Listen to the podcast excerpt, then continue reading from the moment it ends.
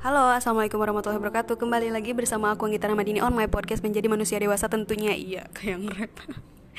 Gimana kabar kalian semua? Semoga selalu dalam keadaan sehat walafiat. Amin. Ya Allah ya Rabbal Alamin. Di podcast kali ini Aku pengen sharing, belajar bareng tentang Sefruit pengalaman aku Yaitu pengalaman mengajar aku selama kurang lebih 6 tahun.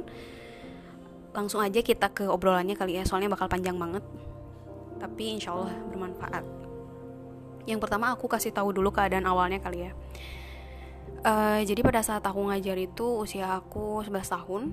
Aku kelas 1 SMP aku sekolah di Madrasah Sanawiyah Negeri Pangandaran. Teman-teman aku pasti tahu pendengar aku nih. Dan murid aku pada saat itu berumur sekitar 9 sampai 10 tahun. Hmm, bisa dibayangkan rentang usia yang tidak terlalu beda jauh ya uh, egonya kayak gimana gitu. Terutama dari sisi murid ke mentor gitu. Nah ceritanya juga lumayan unik gitu waktu aku kenapa aku bisa ngajar. Karena ini berasal dari sebuah ketidaksengajaan. Aku nggak tahu gimana pokoknya orang tua mereka tuh emang lumayan dekat sama orang tua aku dan mungkin sering sharing sama-sama uh, tentang anak satu sama lain. Akhirnya tiba-tiba uh, pas hari Rabu. Oh iya for your information juga aku kan sekolah di Sanawiyah tuh kelas kelas A ya. Dan kelas A tuh diwajibkan full day uh, pulangnya jam setengah lima. Nah pas hari Rabu itu aku pulang tiba-tiba mereka udah ada di rumah dan menyampaikan maksud tujuan mereka bahwa mereka ingin menjadikan aku sebagai mentor anak-anak mereka. Mentor dalam pelajaran maupun dalam e, sikap gitu bersikap dan itu tanggung jawab yang sangat besar menurut aku ya. Ibaratnya aku tuh jadi orang tua kedua mereka gitu. Aku tidak langsung mengiyakan. Aku juga butuh waktu untuk mempertimbangkan banyak hal. Ditambah lagi aku sekolah pulang setengah lima. Belum juga pulang sekolah aku harus ngurusin pekerjaan rumah. Dan aku juga masih harus belajar gitu untuk akademik aku prioritas aku. Mikir dong akhirnya gimana nih kalau misalnya aku mau nerima jalan tengahnya gimana oh ya udah deh kalau misalnya mau mengiyakan berarti aku ambil di jam setengah tujuh aja setelah maghrib kan di situ ada waktu. Akhirnya Bismillah ya Allah gitu kan. Pertama kalinya aku e, mengiyakan tawaran itu Bismillah gitu walaupun tanggung jawabnya sangat besar. Nah setelah itu udah kan ngejar. Satu bulan dua bulan masih fine fine aja di bulan ketiga mulai menemukan struggle mulai menemukan tantangan. Kan ngajar anak dengan ngajar anak-anak dengan karakter yang berbeda yang berbeda-beda satu sama lain berbeda semuanya beda-beda didikan orang tuanya pun di rumah beda-beda minatnya interestnya beda-beda. Otomatis mau nggak mau aku harus mempelajari tentang psikologi anak dong bener gak iya bisa dibayangkan aku sendiri pun masih belajar untuk memahami diri aku sendiri. Terus sekarang aku harus belajar tentang psikologi anak gitu. Walaupun pada saat itu aku ngerasanya emang aku eh, nggak uh, belajar psikologi anak. Karena aku tidak mau membebani diri aku dengan apa ya menerapkan dalam otak aku bahwa aku tuh belajar psikologi anak gitu. Aku nganggapnya ya aku belajar untuk memahami adik-adik aku aja. Supaya nggak jadi beban buat akunya nah setelah aku belajar belajar belajar di antara semua anak itu ternyata yang membuat aku sangat struggle adalah ketika aku menghadapi dua anak yang satu sama lain saling bertentangan. Yang pertama ini pendiam banget, pemalu banget dan gak tahu minatnya ke arah mana.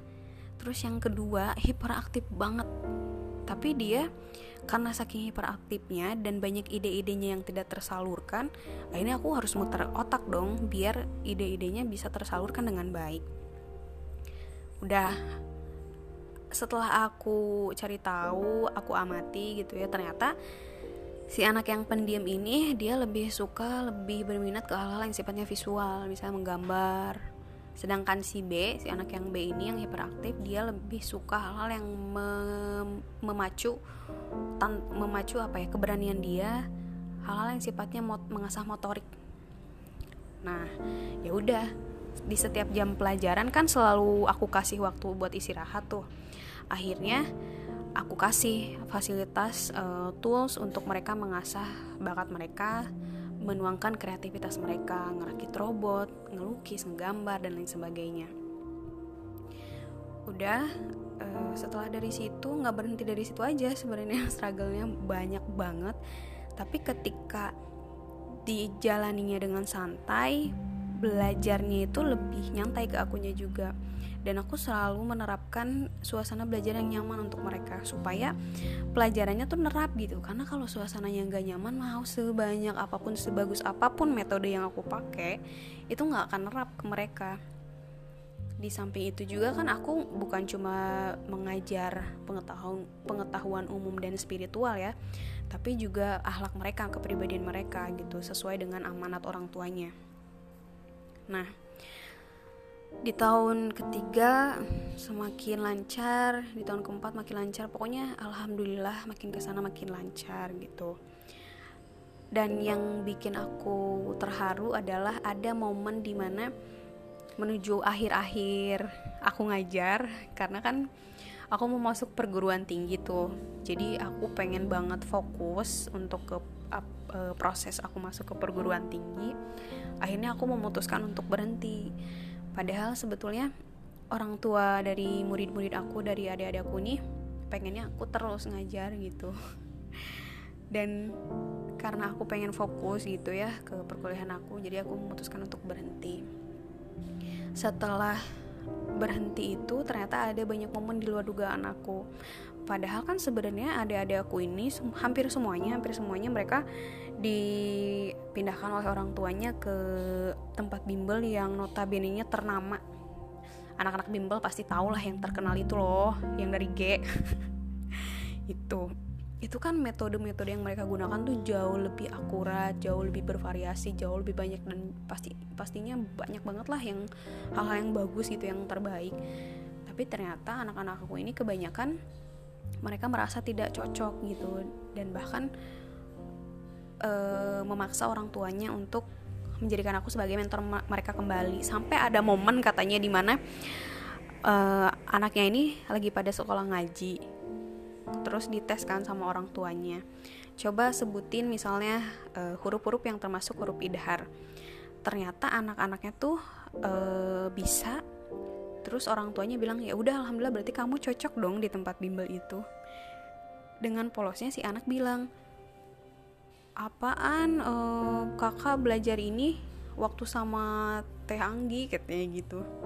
Dan momen-momen kecil seperti itu yang bikin aku seneng alhamdulillah ngerasa bersyukur banget. Ternyata ilmu-ilmu yang aku bagikan yang aku pelajari itu nggak sia-sia gitu bermanfaat untuk orang lain terutamanya untuk adik-adik aku.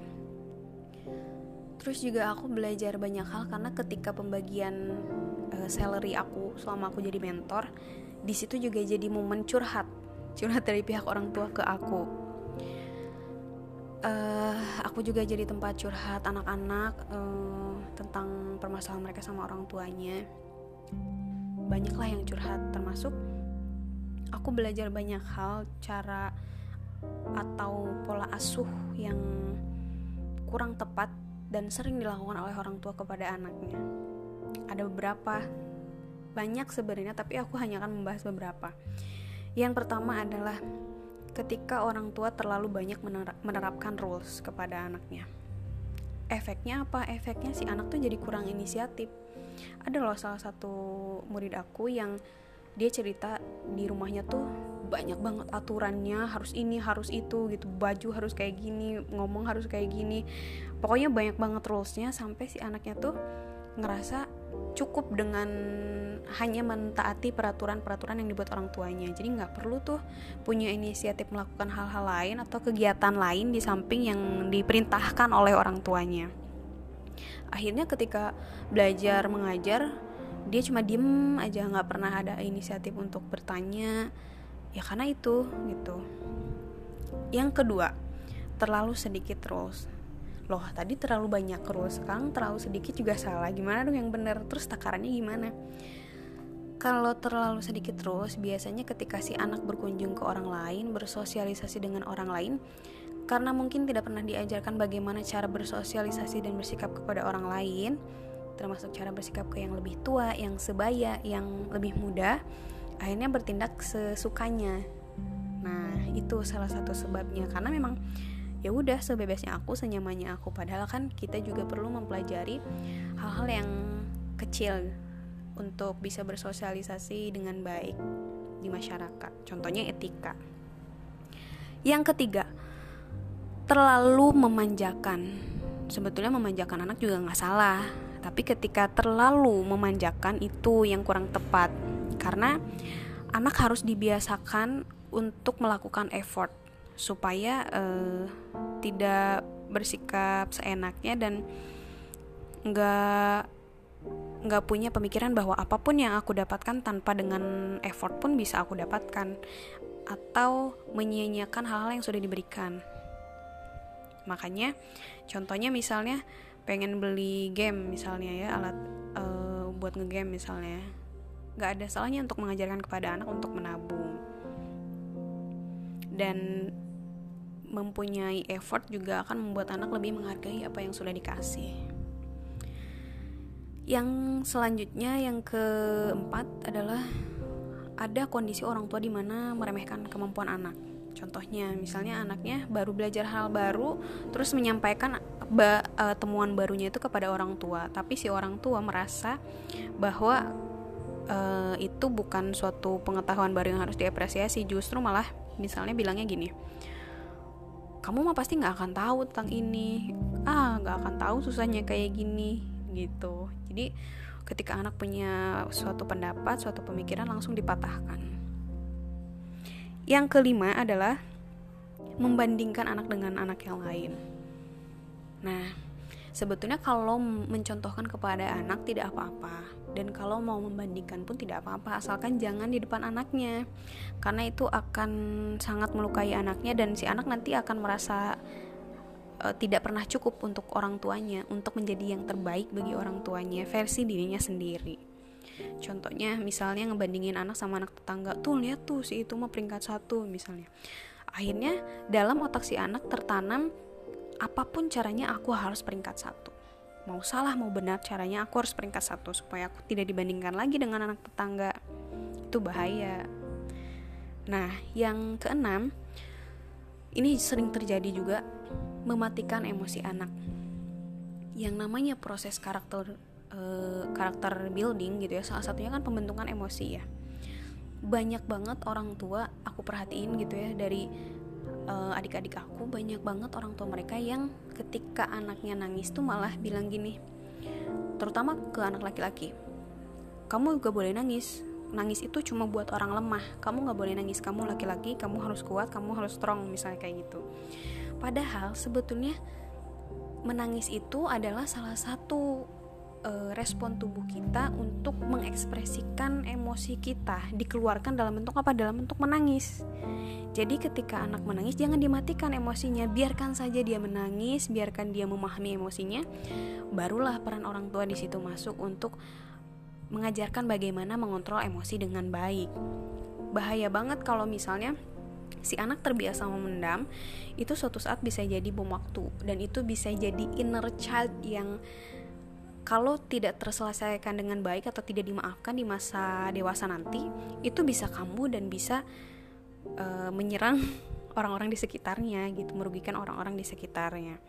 Misalnya karena si anak dari kecil terbiasa disalahkan gitu ya terbiasa dibuat harus bener-bener kapok gitu hukumannya saklek di masa dewasa nanti dia bisa melakukan hal yang sama kepada orang-orang sekitarnya entah itu temannya entah itu pasangannya.